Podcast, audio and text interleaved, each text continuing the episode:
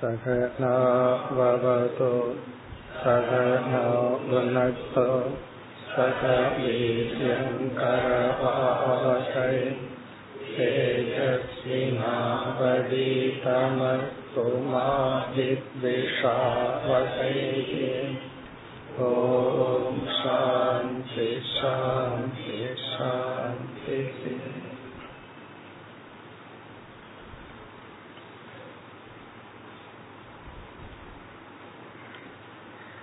मुपति इरण्डावद् श्लोकम् आज्ञायैवं गुणान् दोषान्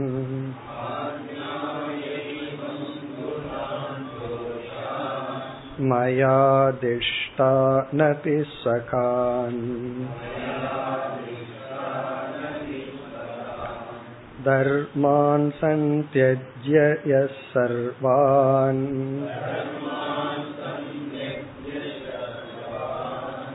मां भजेत स सत्तमः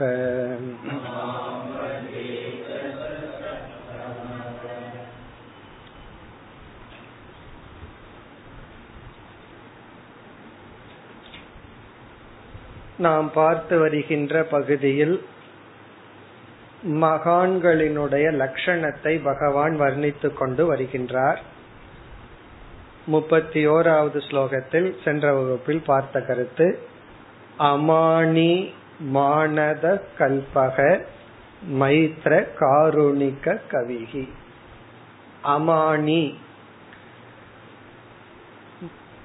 தான் மதிப்புக்கு உரியவனாக நடந்து கொள்வான். அதே சமயத்தில் யாரிடமும் எந்த மரியாதையும் எதிர்பார்க்க மாட்டான். அமானி என்றால் யாரிடமும் மானத்தை மதிப்பை எதிர்பார்க்க மாட்டான். அதே சமயத்தில் மதிப்புக்குரிய தன்மையில் நடந்து கொள்வான். மானதக மற்றவர்களுக்கு மதிப்பை கொடுப்பார். மற்றவர்களுக்கு மரியாதையை கொடுப்பார். ஆனால் மற்றவர்களிடமிருந்து எதிர்பார்க்க மாட்டான். இது எல்லா விஷயத்திலையும் இதை நம்ம வாழ்க்கையில் அப்ளை பண்ணணும். நம்ம கொடுக்கலாம் நாம் எதிர்பார்க்க கூடாது அதனால நமக்கு தான் மகிழ்ச்சி. அடுத்தது கல்பக. கல்பகங்கிறதுல அர்த்தம் பார்த்தோம். பரபோத சமர்த்தக. மற்றவர்களுக்கு நன்கு எடுத்து புரிய வைப்பவன். பரபோத சமர்த்தக. மைத்ரக நட்புணர்வுடன் இருப்பவன். மைத்ரகனா எல்லாரிடத்திலும் ஒரு ஃப்ரெண்ட்லியா இருப்பான். இவனிடத்துல மற்றவர்கள் என்ன நினைக்கிறாங்களோ அது வேறு. இவன் யாரிடமிருந்து தன்னை பிரித்து கொள்ள மாட்டான். ஞானம் பணம் பதவி போன்ற எதுவுமே இவனை பிரிக்காது. காருணிக்கக இவனுடைய அனைத்து செயலும் கருணையின் அடிப்படையில் அமைவது.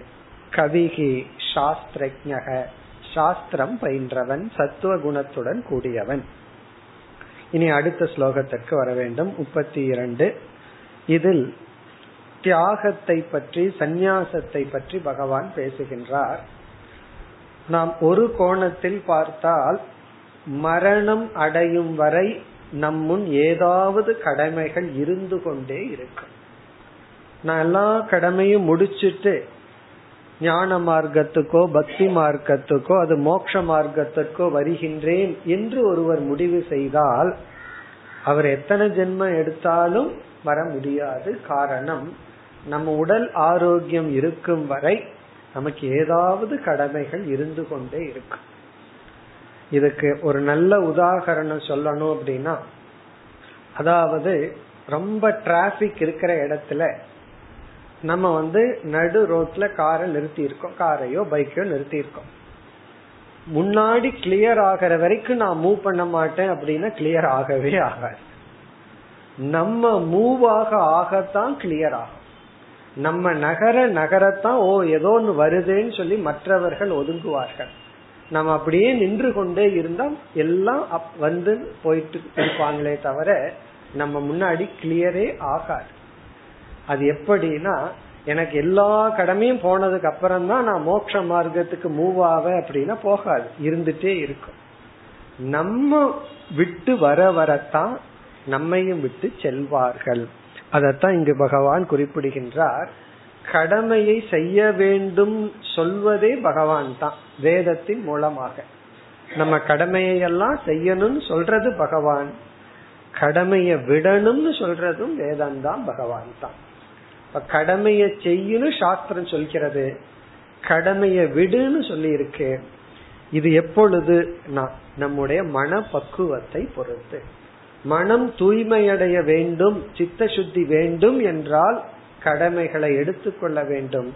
சித்த சுத்தி வர வர கடமைகளை எல்லாம் சிறிது சிறிதாக குறைத்து கொள்ள வேண்டும். யோசிச்சு பார்த்தோம் அப்படின்னா ஒரு இடத்துல நாம தான் அந்த இடத்துல கடமைகள் இருக்குன்னு நினைச்சிட்டு எடுத்து போட்டுக்கிறோம். நம்ம மனம் பக்குவத்தை அடைந்து விட்டால் உண்மையில் நமக்கு எந்த கடமைகளும் இல்லை. சில பேர் வந்து எனக்கு கடமை இருக்கிறதுனால சாஸ்திரம் கேட்க முடியல. கடமை இருக்கிறதுனால தியானம் பண்ண முடியல என்றெல்லாம் சொல்வார்கள் நினைப்பார்கள். ஆரம்பத்துல அப்படி நினைக்கிறது தவறு இல்லை அட்லீஸ்ட் கடமை இருக்குங்கிற ஒரு அறிவாவது வருது. பிறகு யோசிச்சு பார்த்தோம் அப்படின்னா நாம தான் கடமை இருக்கிறதாக நினைத்து கொள்கின்றோம். நமக்கு பக்குவம் வந்துவிட்டால் எந்த கடமையும் நமக்கு கிடையாது. அதைத்தான் குறிப்பிடுகின்றார். ஆக்ஞாய ஏவம் குணான் தோஷான். ஆக்ஞாய என்றால் நன்கு ஆராய்ச்சி செய்து விசாரித்து. எதை? குணான் தோஷான். நம்முடைய கடமைகளில் வருகின்ற குணங்கள் நற்பயன் தோஷங்கள் அதனால் இருக்கின்ற குறைபாடு. அதாவது கர்மத்தினுடைய பலனும் கர்மத்தினுடைய குறைபாடுகளும். கர்மத்தினுடைய பலன் என்ன? சித்த சுத்தியை கொடுக்கின்றது. கர்மத்தினுடைய குறைபாடு என்ன?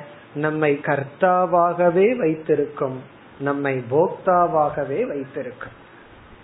கர்மத்தினுடைய பெரிய குறை என்னன்னா நம்ம கர்மியா இருக்கிற வரை கர்மினா கர்மத்துல ஈடுபட்டு கொண்டிருக்கிற வரை நம்முடைய அபிமானம் எல்லாம் கர்மேந்திரியத்திலேயே இருக்கும். நான் கர்த்தாங்கிற எண்ணம் இருந்துட்டே இருக்கும். கர்ம யோகத்துல கர்த்தாங்கிற புத்திய நீக்க சொல்வதே கிடையாது. அந்த கர்த்தா எப்படிப்பட்ட கர்த்தாவா இருக்கணும்? பகவானுக்கு அர்ப்பணம் பண்ற கர்த்தா பகவானுடைய பிரசாதமா எடுத்துக்கிற கர்த்தா என்று இந்த அகங்கார ரிஃபைன் ஆகுதே தவிர அகங்காரம் நீக்கப்படவில்லை. இப்ப கர்மத்தினுடைய தோஷம் வந்து நாம் அந்த கர்த்தாங்கிற புத்தி இருந்துட்டே இருக்கும். கர்த்தாங்கிற புத்தி இருந்தா போக்தாங்கிற புத்தியும் இருக்கும். ஷரீர அபிமானமும் நம்மை விட்டு போகாது. குணம் என்ன? கர்மம் தான் நம்ம மனதை தூய்மைப்படுத்தும். இவ்விதம் நம்முடைய கடமைகளில் கர்ம மார்க்கத்தில் பிரவருத்தி மார்க்கத்தில் ஒருவன் இருந்தால் என்ன லாபம் என்ன நஷ்டம்? இதை நன்கு ஆராய்ந்து. ஆக்ஞாயன சாஸ்திரத்தின் மூலமாக சுய சிந்தனையின் மூலமாக பலருடைய வாழ்க்கையை கவனிப்பதன் மூலமாக ஆராய்ந்து புரிந்து கொண்டு. அதாவது பலருடைய வாழ்க்கைய பார்த்து புரிஞ்சுக்கிறதுங்கிறது உபமான பிரமாணம். ஒரு எக்ஸாம்பிள் உபமான பிரமாணம். சாஸ்திரத்திலிருந்து புரிஞ்சுக்கிறது சாஸ்திர பிரமாணம். நம்முடைய அனுபவத்திலிருந்தே அனுபவ பிரமாணம். அனுபவத்திலிருந்து பாடம் கற்றுக்கொண்டு பிறகு என்ன செய்ய வேண்டுமாம்? இரண்டாவது வரியில் தர்மான் சந்தியஜ சர்வான். எல்லா தர்மான் கடமைகளை எப்படிப்பட்ட கடமைகள்? முதல் வரியில கடைசி சொல் ஸ்வகான். தனக்குரிய ஸ்வகான் அப்படின்னா தனக்குரிய தன்னுடைய ஸ்வ தர்மான். இந்த ஸ்வகான் தர்மான ஸ்வதர்மான்னு புரிந்து கொள்ள வேண்டும். நம்முடைய நமக்கென்று மேலோட்டமாக பார்த்தால் இருக்கின்ற கடமைகளை சந்தியஜ்ய சிறிது சிறிதாக விட்டு கொஞ்சம் கொஞ்சமா விடணும். சரி இந்த கடமைகள் எல்லாம் யார் வகுத்து கொடுத்தது? இங்க பகவான் சொல்றாரு நான் தான் வகுத்து கொடுத்தேன். இங்க ஒரு படி மேல சொல்றாரு நான் சொன்னாலும் நான் சொல்லி இருந்த போதிலும். அதை சொல்கின்றார் மயா ஆதிஷ்டான் அபி. மயா ஆதிஷ்டான் அபி. முதல் வரியில. என்னால் வகுத்து கொடுக்கப்பட்டிருந்த போதிலும் அதை விட வேண்டும். அதாவது இங்க பகவான் என்ன சொல்றார்? என் சொன்ன பேச்ச கேட்காத அப்படின்னு சொல்லி பகவானே சொல்றார். சில சமயங்கள்ல அப்படித்தான்.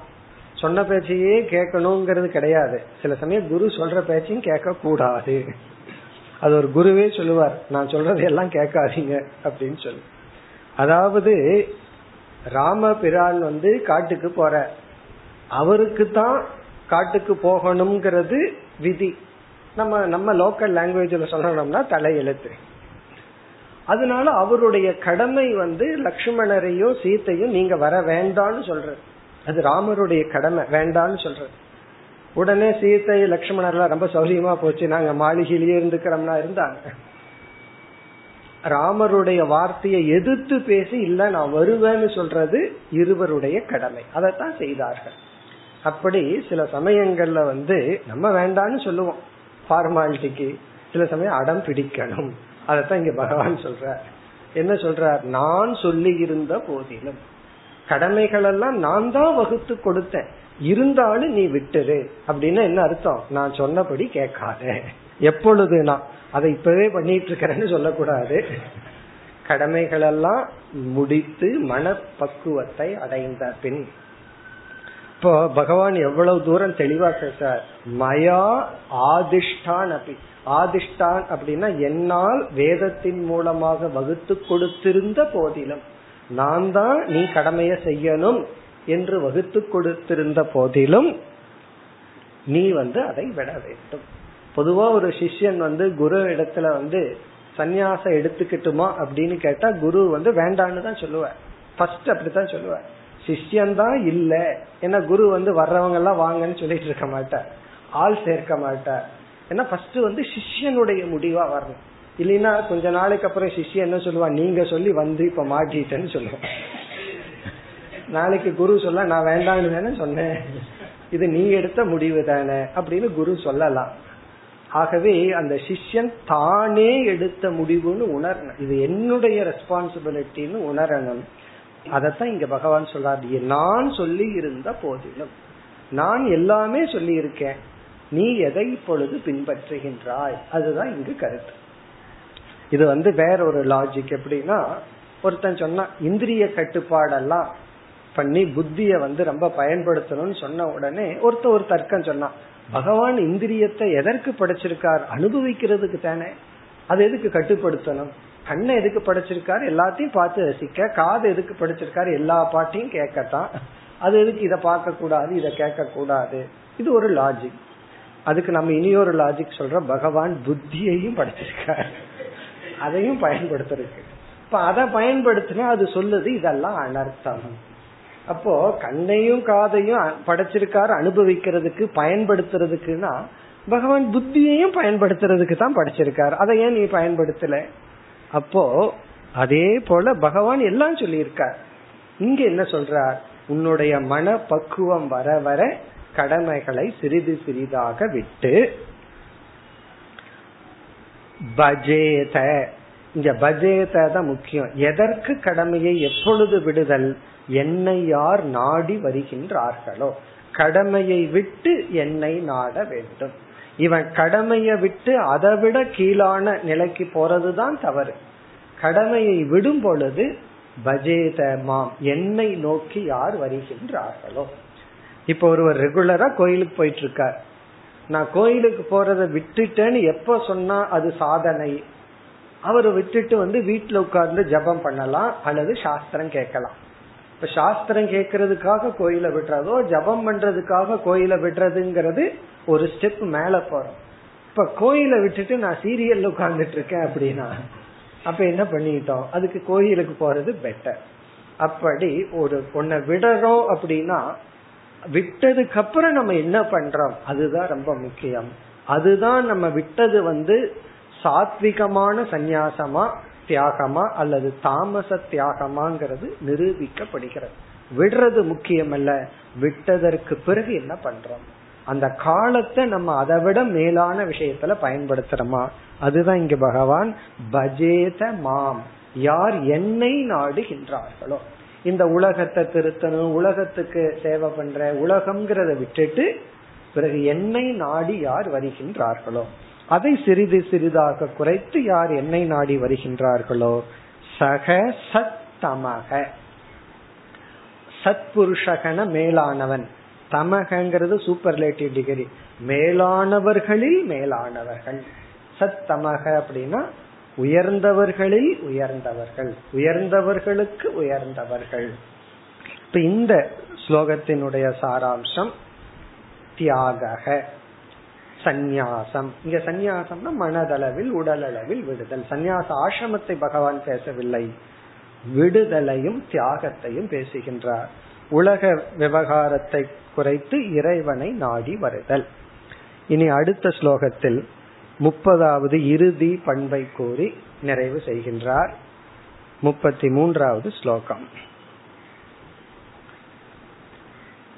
ज्ञात्वा ज्ञात्वा थ वै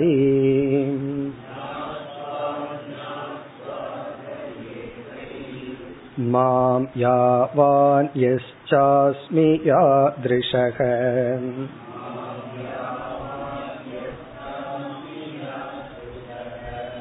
भजन्त्यनन्यभावेन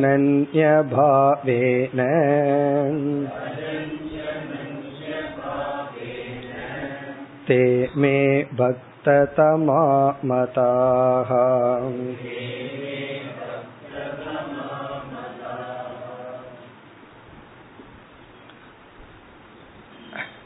இந்த ஸ்லோகத்தை நாம் இரண்டு விதத்தில் பொருள்படுத்தி பார்க்கலாம்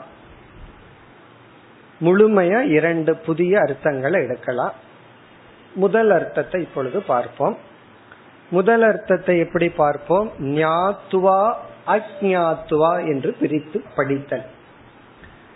இரண்டாவது விதத்தில் அர்த்தம் எடுக்கும் பொழுது ஞாத்துவா ஆக்ஞாத்துவா என்று பிரித்து படித்தல். முதல் சொல்ல வந்து ஞாத்துவா என்றால் அறிந்து அக்ஞாத்துவா என்றால் அறியாமலும். அங்க வெறும் ஆ போட்டா அறியாமல். இந்த அறியாமல்ங்கிறத அல்பஜம் முழுமையாக அறியாமல் என்றும் பொருள். அறியவில்லை அப்படின்னு சொன்னா முழுமையாக அறியவில்லை டோட்டலா புரிஞ்சுக்கலின் அர்த்தம். இப்ப அல்ப ஞானவான் அர்த்தம் அல்லது அஜானம் இது முதல் பொருள். இப்ப ஞாத்துவா அஜாத்துவா பிரிக்கிறது. இரண்டாவது விதத்தில் பிரித்தல் ஞாத்துவா ஆஜாத்துவா என்றால் அறிந்தும் முழுமையாக அறிந்தும் என்று பொருள். இப்ப நம்ம முதல் அர்த்தத்துல பிரிச்சு பொருளை பார்த்துட்டு பிறகு இரண்டாவது அர்த்தத்துல பிரிச்சு இந்த ஸ்லோகத்தையே முற்றிலும் வேறு விதத்திலையும் நம்ம பார்க்கலாம். இப்ப நம்ம முதல் விதத்துக்கு வர்றோம். ஞாத்துவா அஜாத்துவா அப்படின்னு பிரிச்சு பொருள் பார்க்கிறோம். ஞாத்துவான தெரிந்தும் அஜாத்துவா என்றால் முழுமையாக தெரியாமலும் அறகுறையாக தெரிந்தும். நம்ம வாழ்க்கையே அப்படித்தான் ஓடிட்டு இருக்கு எதுவும் நம்ம முழுமையா தெரிஞ்சிருக்கிறோம். அறகுறையில தான் எல்லாம் ஓடிட்டு இருக்கு எல்லாத்துக்கும் எல்லா விஷயத்திலயும் அறகுறை ஞானம். யாருக்கு எந்த விஷயத்துல முழுமையான ஞானம் கிடையாது.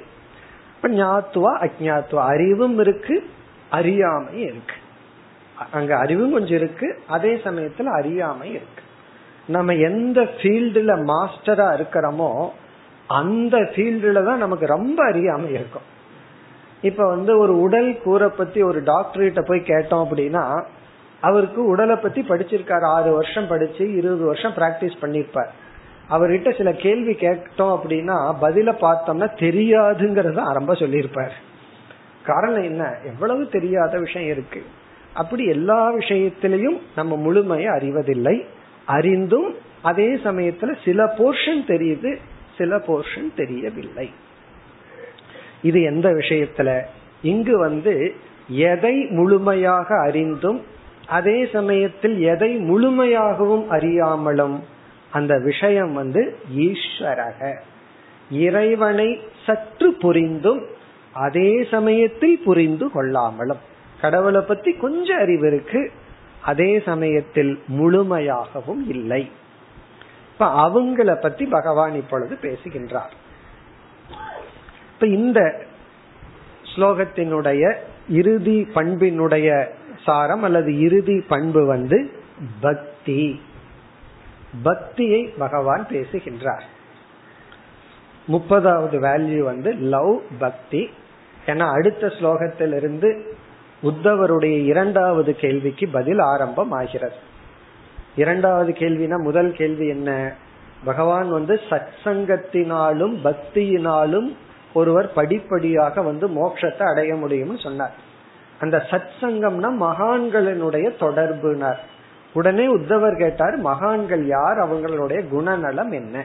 அத பகவான் முப்பது பண்புகளை கூறினார்.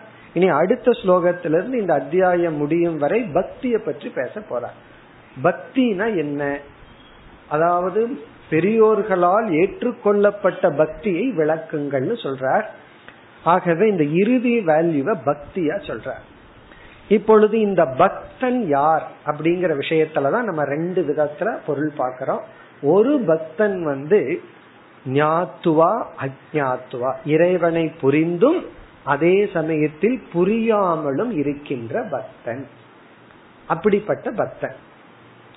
விவிதிஷுகு அப்படின்னு அர்த்தம். விவிதிஷு என்றால் இறைவனை புரிந்து கொள்கின்ற விருப்பத்துடன் கூடியவன் ஓரளவுதான் இறைவனை புரிந்துள்ளான். இங்க ஞாத்துவான்னா ஃபர்ஸ்ட் வந்து இறை அப்படிங்கிற ஒரு தத்துவம் இருக்குன்னே தெரிஞ்சிருக்கானே அதுவே பெரிய விஷயம். பகவான் ஒரு பொருள் இருக்கு இறைவன் ஒருத்தர் இருக்கார்.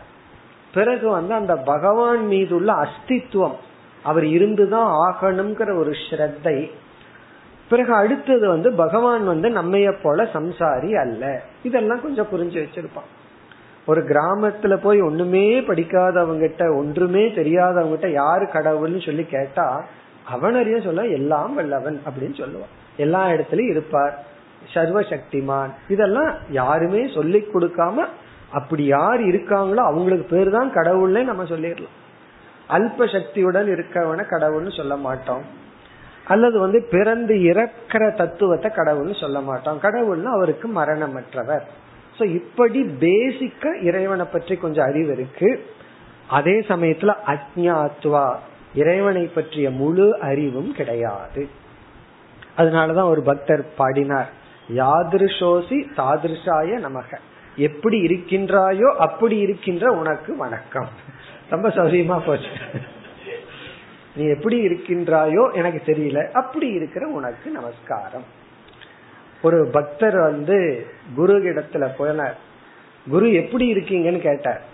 அந்த பக்தர் குரு மேலேயே பழிய போட்டார். நீங்க எப்படி வச்சிருக்கீங்களோ அப்படி இருக்கிற அப்படின்னா நான் இப்ப இருக்கிறதுக்கு நீ நான் எப்படி இருக்கேன்னா அதுக்கு நீங்க தான் ரெஸ்பான்சிபிள் நீங்க கொடுத்த அறிவு தான் ரெஸ்பான்சிபிள் தப்பா சொல்லி கொடுத்துருந்தீங்கன்னா கஷ்டப்பட்டுட்டு இருப்பேன். ஒழுங்கா சொல்லி கொடுத்துருந்தா நல்லா இருப்பேன். அதனால நீங்க எப்படி வச்சிருக்கீங்களோ அப்படி இருப்பேன். இப்ப ப்ராப்ளம் குருவுக்கு போயாச்சு. அதே போல யாதிரு சோசி பகவானே எப்படி இருக்காயோ அப்படி இருக்கிற உனக்கு நமஸ்காரம். அப்படிப்பட்ட பக்தனை இங்கு பகவான் பேசுகின்றார். அப்படிப்பட்டவனுடைய பக்தி இங்கு பேசப்படுகிறது. இப்ப இவரை பொறுத்த வரைக்கும் ஈஸ்வரனும் நானும் ஒண்ணுங்கிற ஞானம் வரல. ஈஸ்வரன் வந்து லட்சியமாக இருக்கின்றான். இவன் வந்து சாதகன் பகவான் வந்து சாத்தியம். இது பெரிய விஷயம். ஏன்னா மற்றவங்களுக்கெல்லாம் பகவான் இடையில இருப்பார் சாதகர். இவர் சாதகன் பகவான் சாதனம். சாத்தியம் வந்து லௌகிக பகவான் எதை படைச்சுள்ளாரோ இந்த உலகம். இப்ப மற்ற காமிய பக்தர்களுக்கு வந்து தான் சாதகன் அடைய வேண்டியவன் பகவான் ஒரு சாதனம் மீன்ஸ் லட்சியம் வந்து ஏதோ ஒன்று. ஒருத்தர் வந்து கோயில் இருக்கிற பொருளையே அபகரிக்க ஆரம்பிச்சார். அவர்கிட்ட இது நியாயமா அப்படின்னு கேட்டதுக்கு அவர் சொன்ன பதில் நான் கோயிலுக்கு பகவான வழிபட வந்ததுக்கு காரணமே பணம் சம்பாதிக்கிறதுக்கு தான். அது இங்கேயே கிடைச்சதுன்னா ஏன் விடணும் அப்படின்னு சொன்னார். ஏதோ ரெகுலரா கோயிலுக்கு வர்றாருன்னு அவரை தர்மகர்த்தாவா போட்டு கோயிலுக்கு வர்ற பணத்தை அவர் எடுக்க ஆரம்பிச்சிட்டார். கேட்டா நான் கோயிலுக்கு வந்த காரணமே எதுக்குன்னா பணத்துக்காகத்தான். அது பகவான் கிட்ட இருந்து கொஞ்சம் டைரக்டா கிடைக்குதுன்னா எந்த கமிஷனும் இல்லாம. அப்புறம் நான் எடுத்துக்க வேண்டியதுதானு சொன்னாராம். அதே போல பகவான் ஒரு மீன்ஸ் அவ்வளவுதான் லட்சியம் ஏதோ ஒன்று. நான் வந்து அந்த லட்சியத்தை அடையபவன் அந்த நிலையை தாண்டி நான் பகவானையே லட்சியமாக கொண்டுள்ளேன் அப்படிங்கிறவரை பத்தி இங்கு பகவான் பேசுகின்றார். இந்த சாதகன் வந்து இறைவனை பற்றிய ஓரளவுக்கு தான் அறிவு இருக்கு. ஞாத்துவா இறை தத்துவத்தை கொஞ்சம் புரிஞ்சிருக்கார். அஜாத்துவாத அதே சமயத்தில் இறைவனை முழுமையாக புரிந்து கொள்ளவில்லை. இருப்பினும் அந்த இறைவன் தான் லட்சியமாக இருக்கின்றார். இறைவனே சாதனம் இறைவனே சாத்தியம். இந்த சாதகன் இந்த சாதகனை என்ன சொல்கின்றார்?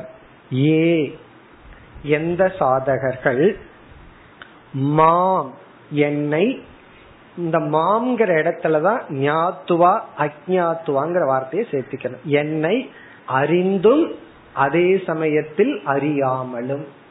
என்ன அவங்க புரிஞ்சிருக்காங்க? அதே சமயத்தில் முழுமையாக புரியவில்லை. பிறகு என்னுடைய தன்மைகள் என்ன? எது எப்படிப்பட்ட தன்மைகளை அறிந்தும் அறியாதவர்களாக இருக்கின்றார்கள்? அடுத்த பகுதி யாவான் யக யாதிருஷக. யாவான்னா என்னுடைய தன்மை. அதாவது எவ்வளவு தூரம் நான் இருக்கிறேன் யக யார் நான் யாதிருஷக எப்படிப்பட்ட குணநலங்களுடன் சொரூபத்துடன் கூடியவன். யகன அகம் கக. நான் யார்? பகவானே சொல்றார் நான் யாருங்கிற விஷயத்துல யாதிருஷக எப்படிப்பட்ட தன்மை உடையவன்? யாதிருஷகன நேச்சர். எப்படிப்பட்ட தன்மை உடையவன் அழிபவரா அழியாதவரா? அல்லது அறிவு சுரூபமா ஜட சுரூபமா? அல்லது சத் சுரூபமா அசத் சுரூபமா? த யாதிருஷக. யகன யார்? யார் இறைவன்? எப்படிப்பட்ட தன்மையுடையவன்? யாவான்னா எவ்வளவு தூரம் அவருடைய பெருமைகள் உள்ளது? யாவான்னா எவ்வளவு தூரம் அவருடைய விபூதி? இந்த தன்மைகளை எல்லாம் ஞாத்துவா அஜாத்துவா ஓரளவுக்கு புரிஞ்சிட்டு அதே சமயத்துல புரியாமலும். இப்ப பகவானுடைய இங்கு மூன்று தன்மை. யார் கடவுள்? எத்தன்மையை உடையவர். எப்படிப்பட்ட பெருமையுடன் கூடியவர். யாவான்கிறது விபூதி. எவ்வளவு தூரம் அவருடைய புகழ் மேலோங்கி உள்ளது? யக என்ன தன்மையை உடையவர்? யாதிருஷக என்னென்ன குணங்கள்? யார்? என்னென்ன குணங்கள்? என்னென்ன விபூதி? இந்த என்னை பற்றிய இப்படிப்பட்ட விஷயங்களில் அறிந்தும் அறியாமலும். தெரிஞ்சிருக்கிறோம் அதே சமயத்துல முழுமையாக தெரியாமல் ஏ எந்த ஒரு பக்தர்கள் பஜந்தி அனன்ய பாவேன. அனன்ய பாவேன பஜந்தி. இங்கு அனன்ய பாவம்ங்கிறதுக்கு அர்த்தம் வந்து வேறு ஒரு லட்சியம் இல்லாமல் வழிபடுகின்றார்களோ. அனன்ய பாவகனா அனன்ய அந்நிய சாத்திய ரகிதாக வேறு ஒரு சாத்தியம் இல்லாதவர்களாக என்னை வழிபடுகின்றார்களோ. ஏன்னா மற்றவர்கள் எல்லோருமே பலர் இறைவனை வழிபடும் பொழுது ஏதோ ஒரு சாத்தியம் இருக்கு. ஒருவர் ஒழுங்கா கோயிலுக்கு போனா பகவான் கிட்ட வேண்டுனா சாதாரணமா மக்கள் கேட்கிற கேள்வி என்ன? என்ன வேண்டுதல்? வேண்டுதல் என்ன? வேண்டுதல் ஒண்ணும் இல்லைன்னா அப்புறம் எதுக்கு நீ போற? என்ன வேண்டுதல்? பகவான நீ வேண்டிட்டீன்னா என்ன வேண்டுதல்? இந்த அர்ச்சனை பண்ணும்போது ரொம்ப ரேரா தான் பகவானுக்கு அர்ச்சனை பண்றோம். பகவான் பேருக்கே அர்ச்சனை பண்ணுங்கிறது குறைவு. ஒரு நாளைக்கு நூறு அர்ச்சனை நடந்ததுன்னா பகவானுக்கு எத்தனை கிடைக்குதோ தெரியல. எல்லாம் அவங்கவுங்க பேருக்கு தான். ஏதோ ஒன்னு ரெண்டு பேர் பகவான் பேருக்கு அர்ச்சனை பண்ணுங்கன்னு சொல்லி விட்டு விடுகின்றார்கள். மீதி எல்லாம் தாம் பேருக்கு தான். அப்படி அனன்ய பாவேன அப்படின்னா வேறு சாத்தியமற்றவர்களாக பகவானையே சாத்தியமாக கொண்டவர்களாக ஏ பஜந்தி யார் என்னை வழிபடுகின்றார்களோ என் மீது பக்தி செலுத்துகின்றார்களோ தே அவர்கள் மே. என்னுடைய கருத்துப்படி பக்த தமாகா மதாகா. மற்ற பக்தர்களுள் மேலான பக்தர்கள். பக்த தமாகா என்றால் மற்ற பக்தர்களுக்குள் மேலான பக்தர்களாக மதாகா நான் கருதுகின்றேன். அதாவது பகவான நாடி வருபவர்களிடம் வருபவர்களை பகவான் இப்ப சொல்ற. என்ன நாடி வருபவர்களை எத்தனையோ பேர் இருக்காங்க. அதுல இவங்க தான் உத்தமமானவர்கள். இதையும் நல்லா கீதையில நம்ம பார்த்தோம். ஆர்த்தோ அர்த்தார்த்தி ஜிக்யாசு ஞானின்னு நம்ம நாலு விதமான பக்தர்களை பகவான் அங்கு சொன்னது போல இங்கு வந்து இது வந்து ஜிக்யாசு பக்திய பகவான் பேசுகின்றார். ஆர்த்தனையும் அர்த்தார்த்தையும் விட்டுட்டு ஜிக்யாசு பக்தனை இங்கு பேசுகின்றார். இப்ப ஞாத்துவா அஜாத்துவான்னு பொருள் எடுத்துட்டோம்னா ஜிக்யாசு பக்தன். அதாவது அனன்ய பாவம்னா வேறு லட்சியம் இல்லாமல் பகவானையே லட்சியமாக கொண்டு பகவானையே அடைய வேண்டும் என்ற சாதகன் இவன் ஆர்த்த அர்த்தார்த்தி போன்ற பக்தர்களை காட்டிலும் பக்தர்களுக்குள் இவன் மேலானவன். இது ஒரு பொருள்.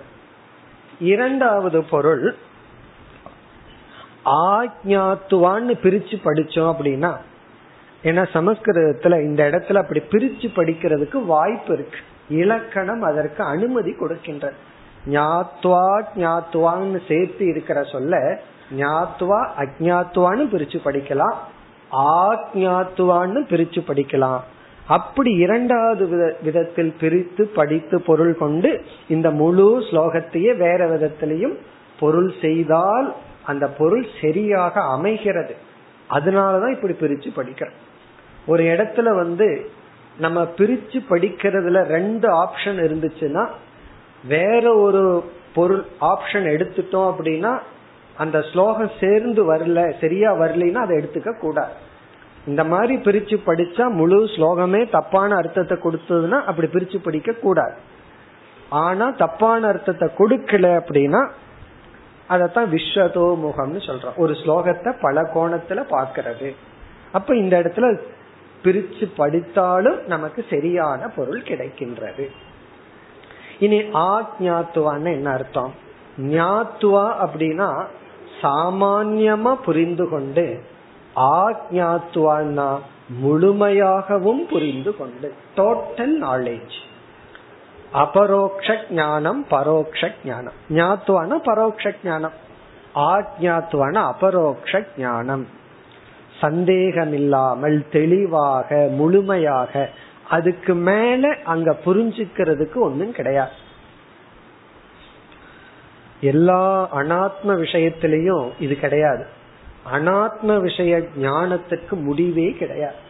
ஒரு ஏதாவது ஒரு அனாத்ம விஷயத்தை எடுத்துட்டு இவன் ரிசர்ச் பண்ணி பிஹெச்டி வாங்கியிருப்பான். பத்து வருஷத்துக்கு அப்புறம் அது பொய்ன்னு சொல்லி இனி ஒருத்தன் பிஹெச்டி வாங்குவான். காரணம் என்ன? அனாத்ம விஷயம் அப்படி இருக்கு. அல்லது வேற ஏதாவது ஒரு பாயிண்ட எக்ஸ்ட்ராவா சேர்த்து பிஹெச்டி வாங்குவான் ஏன்னா அனாத்ம விஷய ஞானம் இம்ப்ரூவ் ஆயிட்டே போகும். ஆனா ஈஸ்வர ஞானத்துல மெய்ப்பொருள் விஷயத்துல ஒரு ஸ்டேஜுக்கு மேல சேச்சுரேஷன் அதுக்கு மேல அங்க தெரிஞ்சுக்கிறது ஒண்ணு இல்லை அவ்வளவுதான். இவ்வளவுதான் அப்படின்னு ஒரு முற்றுப்புள்ளி இருக்கு. அப்படி ஆக்ஞாத்துவான்னா முழுமையாக தெரிந்து கொண்டு அதுக்கு மேல இறைவன் விஷயத்துல தெரிஞ்சுக்கிறதுக்கு ஒண்ணு கிடையாது. தெரிய வேண்டிய அனைத்தையும் தெரிந்து கொண்டு மீதி இல்லாமல் ஞாத்துவான சாமானியத்தையா? ஆக்ஞாத்துவான விசேஷ தக அப்ப இது வந்து ஞானி பக்தனை குறிக்கின்ற. ஞான நிஷ்டன் ஞானியை குறிக்கின்ற. அப்ப முதல்ல பார்த்த பொருள் வந்து ஜிக்யாசு மோக்ஷத்தை நாடுகின்ற சாதகன் இங்கு வந்து முக்தனை குறிக்கின்றது. அப்ப வந்து எப்படி நம்ம புரிஞ்சுக்கலாம்? கடைசி வேல்யூ முக்தனை சொல்லி பகவான் நிறைவு செய்கின்றார். முக்தனாக இருக்கிறது தான் சத்புருஷர்களையே மேலானவன். எல்லா மற்றவங்களும் சத்புருஷர்கள் தான். நல்ல குணத்துடன் தர்மப்படி வாழ்ந்தாலே நல்லவர்கள் தான் சத்புருஷர்கள் தான். அதை விட ஒரு எக்ஸ்ட்ரா படி அவர்கள் முக்தர்களாகவும் இருந்தால் ஞானிகளாகவும் இருந்தால் அதுதான் சத்தமக. அங்க ஏற்கனவே இதுக்கு முன்னாடி சத்தமக சொல்லிட்டார். இனி ஒரு தமகத்தை போட்டு வேண்டியதான் சத்தம தமகங்கிற தான் அதோடதான். நல்லவர்களுக்குள் நல்லவர்களுக்குள் நல்லவர் அப்படின்னு சேர்த்திக்க வேண்டியதுதான். இப்ப இது வந்து ஞானியை குறிக்கின்றது. இனி ஸ்லோகத்தினுடைய அர்த்தத்தை பார்ப்போம். ஞாத்துவா ஆ ஞாத்துவா ஏ எந்த ஞானிகள் மாம் என்னை அறிந்து ஆக்ஞாத்துவா முழுமையாகவும் உணர்ந்து இனி வந்து யாவான் யக யாதிருஷக. இதுக்கெல்லாம் அர்த்தத்தை பார்த்தோம்னா புது அர்த்தங்கள் வருது. இங்க யகங்கிறதுக்கு நான் யார் என்று என்னை முழுமையாக அறிந்து அப்படின்னு பகவான் சொல்லும் பொழுது அதுக்கு என்ன அர்த்தம்? அதாவது கடவுளை வந்து யார் கடவுள் என்று முழுமையாக அறிந்துங்கிற இடத்துல ஞானி வந்து அகமேவ நானே அந்த ஈஸ்வர சுரூபம் என்று உணர்ந்து. அப்ப யகங்கிறதுக்கு அகமேவ என்று அவர்கள் உணர்ந்து.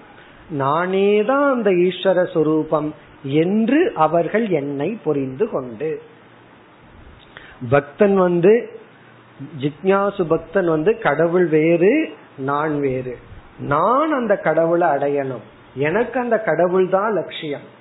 ஆனா இந்த ஞானிக்கு நான் வேறு அந்த ஈஸ்வரன் வேறு அல்ல. இந்த ஆத்மஸ்வரூபமே இந்த சாதகனே அந்த சித்த புருஷனாக இறைவனாக இருக்கின்றார். இப்ப எகங்கிறதுக்கு அர்த்தம் வந்து அகம் நானே என்று உணர்ந்து கடைசி சொல் யாதிருஷக. யாதிருஷகங்கிறதுக்கு பொருள் வந்து சச்சிதானந்த சுரூபக. சத் சுரூபக சித் சுரூபக ஆனந்த சுரூபக என்று என் தன்மைகளை உணர்ந்து யாதிருஷகனா எந்த தன்மையுடன் அந்த இறைவன் உள்ளார்? சத் சுரூபமாக உள்ளார் சித் சுரூபமாக ஆனந்த சொரூபமாக பூர்ண சொரூபமாக உள்ளார். அப்படி சத் சுரூபமாக சித் சுரூபமாக ஆனந்த சுரூபமாக இந்த உடலுக்குள் எந்த ஒரு ஆத்ம தத்துவம் இருக்கிறதோ அதே ஆத்ம தத்துவம் தான் இந்த உலகத்துக்கு காரணமாக இருக்கின்ற ஈஸ்வர தத்துவத்திலும் உள்ளது என்று உணர்ந்து. ஆனா இதற்கு முன்னாடி பார்த்த ஜிக்யாசுக்கு வந்து சத் சித் ஆனந்தம்ங்கிறதெல்லாம் கேள்விப்பட்டிருப்பான் படிச்சிருக்கலாம். ஆனால் புரிந்து கொள்ளாமல் இருப்பான். இவன் அதை உணர்ந்து. இப்ப யாதிருஷகங்கிறது வந்து சச்சிதானந்த சுரூபக என்றும் யாவான் ஒரு சொல் இருக்கு. அதுக்கு வந்து அனந்தக. யாவான்னா எவ்வளவு தூரம் அர்த்தம். எவ்வளவு தூரம் நான் புரிந்து கொண்டுனா எவ்வளவு தூரம்னா? தூரமே அற்ற எல்லை கடந்த. யாவான்கிறது என்னுடைய எல்லை என்ன என்று புரிந்து கொண்டு. ஞானி என்னன்னு புரிஞ்சுக்கிறான். பகவானுடைய எல்லை எல்லையற்றது என்று புரிந்து கொள்கின்றான். யாவான்கிறது பவுண்டரிய குறிக்கும். என்னுடைய எல்லை என்ன? யாதிருஷகங்கிறது நேச்சரை குறிக்கும். தன்மை என்ன? யகங்கிறது தட் பர்சனை குறிக்கும். நான்கிறது யார்? என்னுடைய தன்மை என்ன? என்னுடைய அளவு என்ன? என்னுடைய அளவு வந்து அளவு கடந்தது. நான்கிறது பக்தன். அந்த ஞானி தானாகவே உணர்கின்றான். யாதிருஷக என்று இடத்துல சச்சிதானந்த சொரூபக என்று இதெல்லாம் தான் ஆக்ஞாத்துவா. நன்கு முழுமையாக உணர்ந்து பஜந்தி அனன்ய பாவேன. இங்க அனன்ய பாவகங்கிறதுக்கு வேற அர்த்தம். இதற்கு முன்னாடி அனன்ய பாவகங்கிறதுக்கு என்ன அர்த்தம்? பார்த்தோம். வேறு சாத்தியமற்றவனாகன்னு பார்த்தோம். இங்கு அனன்ய பாவேனா தன்னிடத்திலிருந்து வேறுபடாமல் என்னை யார் வழிபடுகின்றார்களோ? அனன்ய பாவேனா என்னையும் தன்னையும் பிரிக்காமல் யார் என்னை உணர்கின்றார்களோ? பஜந்தினா என்னை அறிகின்றார்களோ? அனன்ய பாவம் என்றால் வேறுபடுத்தி பார்க்காத ஒரு அறிவுடன் என்னை யார் உணர்ந்துள்ளார்களோ? தேமே பக்த தமா மதாகா அவர்கள்தான் பக்த தமாகா மேலான பக்தர்கள். நமக்கு தெரிஞ்ச வார்த்தையில சொல்லணும்னா முதல் பார்த்த பொருள் ஜிக்யாசு பக்தன் இரண்டாவது பார்த்த பொருள் ஞானி பக்தன்.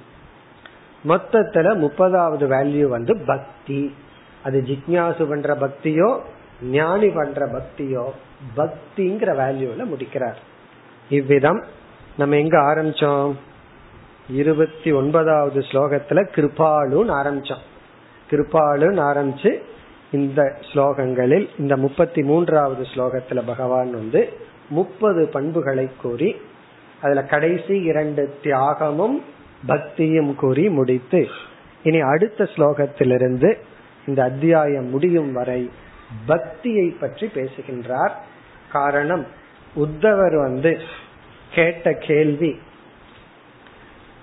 சாதுக்களால் சத்பிகி ஆதிருதா ஆதிருதா பக்திகி கீதிருஷின்னு கேட்டார்.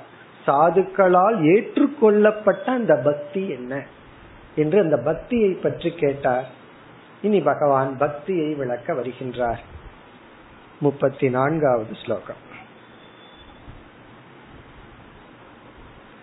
மல்லிங்கமத்பக்தஜன.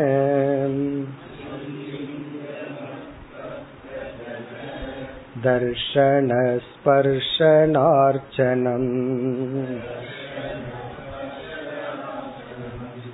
परिचर्यास्तुति प्रह्व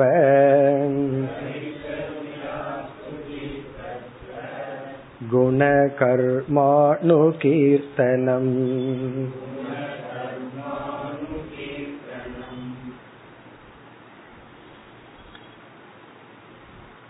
பக்தியை பற்றி பகவான் பேச ஆரம்பிக்கின்றார். நம்ம பக்தியை பற்றி பல இடங்கள்ல பல விதத்துல பார்த்திருக்கிறோம். இதெல்லாம் நமக்கு இப்ப ஞாபகப்படுத்துற மாதிரி தான் இருக்கும். புதிதான விஷயங்கள் இல்லை. ஆகவே சில விஷயத்த ஞாபகப்படுத்துறோம். பக்தி என்ற சொல்லுக்கு நமக்கு பொருள் தெரியும். பக்தியினுடைய லட்சணம் என்ன? அடிக்கடி நம்ம வந்து கேட்டு கேட்டு சொல்லிக்குவோம். டிஃபைன் காட்னா மனசுல என்ன லட்சணம் வரணும்? தூக்கத்துல இருந்து கேட்டாலும் என்ன லட்சணம் வரணும்னு சொல்லியிருக்கோம். ஜெகத் காரணம்.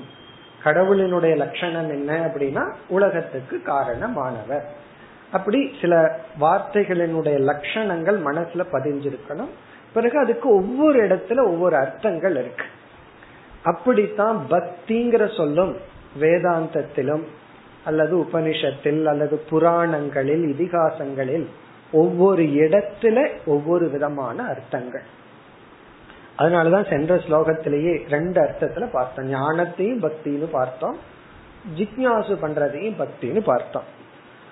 இங்கு பக்திங்கிற சொல்லுக்கு நம்ம ஏற்கனவே பார்த்த பொருள் மனதில் உள்ள அன்பு என்ற உணர்வை இறைவனிடத்தில் செலுத்துதல். அதான் பக்தியினுடைய லட்சணம். நம்ம மனசுல வந்து அன்புங்கிற ஒரு உணர்வு இருக்கு. எல்லாத்துக்கும் இருக்கு. அது இல்லாத மனிதர்களோ பிராணிகளோ கிடையாது. புலி சிங்கத்துக்கெல்லாம் அன்பே இல்லையேன்னா நம்ம மேல அன்பு இல்லாம இருக்கலாம் அதனோட குழந்தைங்க மேல. நம்ம மேல அன்பு இருந்தா அதுக்கு என்ன அது என்ன பண்ணும்? மானு மேல அதுக்கு அன்பு இல்லையேனா மான் மேல அன்பு இருந்தா அது அப்புறம் விரதம் இருந்து சாக வேண்டியதுதான். அப்ப அதுக்குன்னு ஒரு அன்பு இருக்கு அந்த குழந்தைகளுக்காக அது பண்ணது. உண்மையில அந்த தாய்மைங்கிற ஒரு நிலையை வந்து மிருகங்கள் அடைஞ்சிட்டா அந்த பறவைகளாகட்டும் மிருகங்களாகட்டும் எவ்வளவு ஒரு ஸ்ட்ரென்த் வருது. காக்கை கூடு கட்டி இருந்தா அது பக்கத்துல போய் பாரு தைரியமா வந்து தலையில கொத்தும் அது வரைக்கும் பக்கத்திலேயே வராத காக்கை அதனுடைய கூட்டுக்கு மட்டும் போயிட்டோம் அப்படின்னா இங்கிருந்து அந்த தைரியம் வந்துச்சு. யோசிச்சு பார்ப்போம். நம்ம கண்டு பயந்து ஓடுற காக்கை நம்மையே வந்து தாக்குற அளவு அந்த சக்தி எங்கிருந்து வந்துச்சுன்னா அதுதான் அன்பு. தன்னுடைய குழந்தைகளை காக்கணும் அப்படிங்கிற ஒரு அன்பு வந்த உடனே ஒரு தைரியம் வருது. அப்படி இந்த அன்புங்கிறது எல்லாத்துக்கும் இருக்கு. அதை மேலான பொருள்ல வைக்கும் பொழுது நம்ம பக்தின்னு பார்த்தோம். அப்ப பக்திங்கிற சொல்லுக்கு நம்ம தெரிஞ்சிட்ட பொருள் வந்து உணர்வை ஒரு இடத்தில் செலுத்துதல். அல்லது ஒரு இடத்தில் வைத்தல் தான் அப்படிங்கிற அர்த்தத்துல பார்த்தோம். இனி அடுத்த கேள்வி இந்த உணர்வு அப்படிங்கிறது அன்புங்கிற ஒரு உணர்வு இறைவனிடத்துல வைக்கிறோம்.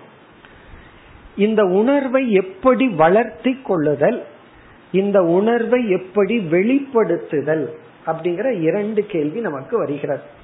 பக்தியில இந்த ரெண்டு கொஸ்டின் வருது. இப்ப உன் மேல எனக்கு அன்பு இருக்கு பிரியம் இருக்கு அப்படின்னு ஒருத்தர் சொன்னா உடனே அதை எப்படி அவர் வெளிப்படுத்துவார் சில பேர் வந்து ஓங்கி ஒரு அடி கொடுத்து வெளிப்படுத்துவார்கள் இந்த ஃப்ரெண்ட்ஸ் எல்லாம் தான் பண்றான்.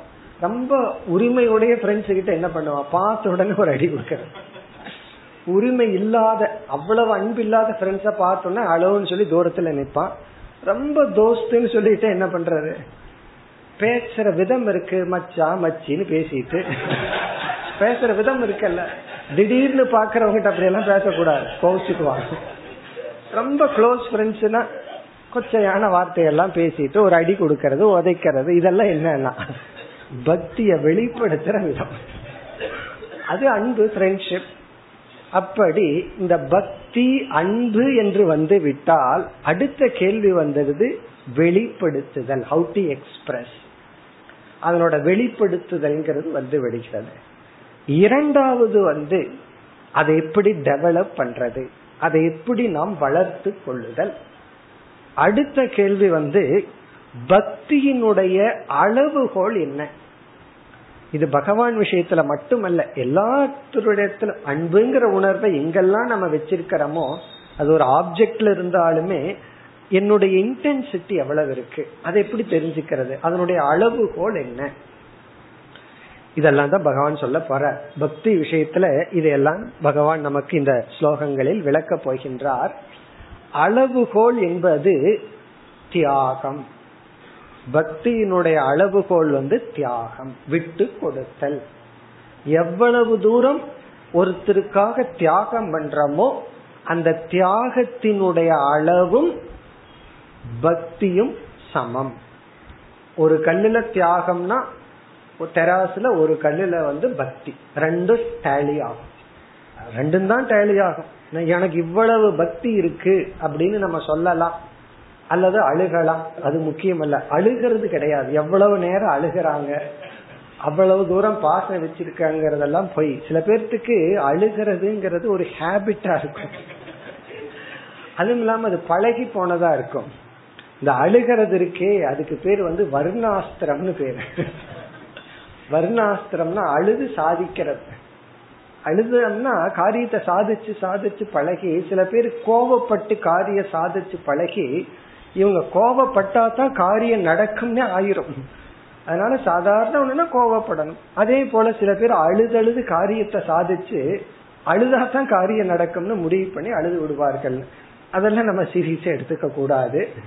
அதுக்கு ஒரு பக்குவம் வேணும்னா அழுதா நம்ம உருகிடுவோம் நம்மளும் உருகக்கூடாது அழுகிறதையும் பெருசா எடுத்துக்க கூடாது பிறகு எது பக்தி அல்லது அன்பு இல்லது ஒருத்தர் மீது நம்ம பாசம் வச்சிருக்கிறோம் அன்பு வச்சிருக்கிறோம் அதனுடைய அளவுகோல் என்னன்னா அழுகிறதோ பேசுறதோ அல்ல அவர்களுக்காக நம்மால எவ்வளவு தியாகம் செய்ய முடியும். அதுதான் அளவுகோல். அந்த தியாகம்ங்கிறது என்ன? தியாகம்ங்கிறதே செயலாகத்தான் வெளிப்படும். அவர்களுக்காக நம்ம என்ன செய்ய தயாரா இருக்கிறோம்? அப்படிங்க. அது தியாகமும் செயல்ல தான் வெளிப்படும் நான் உனக்காக என்ன வேணாலும் தியாகம் பண்ணுவேன். ஆனா ஒரு பைசா என்கிட்ட கேட்டுறாரு அல்லது ஒரு வேலையும் என்கிட்ட செய்ய சொல்லாத. அப்படி சொல்லிட்டு அது என்ன தியாகம்? அதெல்லாம் சொல்லலாம். அப்போ தியாகம் ஆகட்டும் பக்தி ஆகட்டும் அது செயலில் தான் வெளிப்படும். பிறகு வந்து அடுத்த கேள்வி இந்த பக்தியை வளர்த்தி கொள்வது எப்படி? எப்படி நம்ம பக்தியை வளர்த்தி கொள்வது என்றால் இதுல வந்து ஒரு விதமான அந்யோன்ய ஆசயத்தை பார்க்க போறோம். அதற்கு இது சப்போர்ட் இதற்கு அது சப்போர்ட் ரெண்டும் ரெண்டு பேர்த்துக்கும் உதவி செய்து கொள்ளும். ரெண்டு பேரு விரதம் இருந்துட்டுன்னு சேர்ந்து அமர்ந்தாங்கன்னா என்ன பண்ணுவாங்க? ரெண்டு பேரும் ரெண்டு பேர்த்துக்கு சப்போர்ட்டா இருப்பாங்க. ஏன்னா இவனுடைய பசியை அவன் பார்த்து சந்தோஷப்பட்டுட்டு இருப்பான்.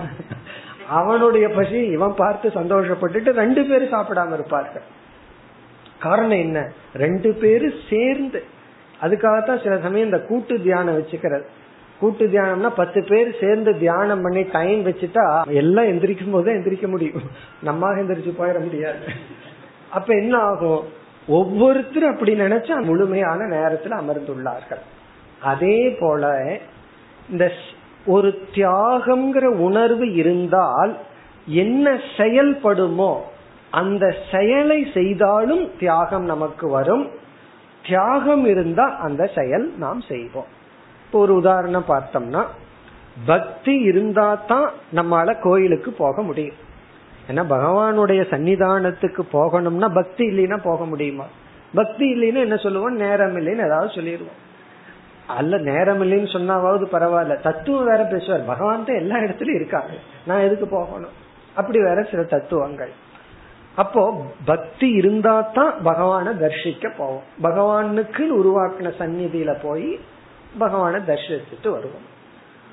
பகவானுடைய சந்நிதிக்கு போய்கொண்டிருக்க பக்தியும் நமக்கு வளரும். ரெகுலரா கோயிலுக்கு போற ஹேபிட் இருந்தது அப்படின்னு சொன்னா நமக்கு என்ன வளரும்? பக்தி வளர்கிறது. இப்ப பக்தி இருந்தா அதே போல குரு விஷயத்திலே அப்படித்தான். இவனுக்கு பக்தி இருந்தா குருவுக்கு சேவை செய்வான். குருவுக்கு சேவை செய்ய செய்ய இவன் குருவையும் புரிஞ்சுக்கிறான் பக்தியும் வளர்கிறான். அப்படி செயல் பக்தியை வளர்க்கின்றது. பக்தி செயலுக்கு காரணம் ஆகின்ற இது கொஞ்சம் பக்தியை வச்சுட்டு மீளும் பக்தியை வளர்த்தி கொள்ளும். ஏதோ கொஞ்சம் பகவான் மீது அன்பு இருந்தா நம்ம கோயிலுக்கு போறோம் பகவானை பத்தி படிக்கிறோம் பிறகு என்ன ஆகுது? பகவானுடைய தத்துவத்தை படிக்க படிக்க கோயிலுக்கு போக கோயிலுக்கு போறதுங்கிறது ஒரு எக்ஸாம்பிள் அதைத்தான் இங்க பகவான் சொல்ல போறார். அது போல பல உதாரணங்கள் சொல்ல போறார். அது போன்ற செயல்களில் ஈடுபடப்பட பக்தியானது வளர்கின்றது. இப்ப இனி வருகின்ற பகுதியில வந்து பகவான் என்ன செய்கின்றார்? பக்தியினுடைய வெளிப்பாடுகளை பேசுகின்றார். பக்தி ஒருவனை எப்படியெல்லாம் வெளிப்படுத்த வைக்கும்? Expression of love or devotion டிவோஷனுடைய வெளிப்பாட்டை கூறுகின்றார். ஒருவனுக்கு பக்தின்னு இருந்தா அவனுடைய வெளிப்பாடு எப்படியெல்லாம் இருக்கும்? இந்த வெளிப்பாட்டு கொஞ்சம் பக்தியில இவன் வெளிப்படுத்தி கொண்டே இருந்தால் இவனுடைய பக்தியும் வளரும். அப்ப பக்தியினுடைய பலன் இப்படியெல்லாம் இவன் தன்னை வெளிப்படுத்தி கொள்வான். பிறகு இப்படி வெளிப்படுத்தி கொள்கின்ற செயலினுடைய பலன் பக்தியை வளர்த்தி கொள்வான். நம்ம பிராக்டிக்கலா பார்க்கிறோம். முதல்ல பகவத்கீதா புஸ்தகத்தை எடுக்கும்போது என்ன ஆட்டிடியூட்ல எடுத்திருப்போம்?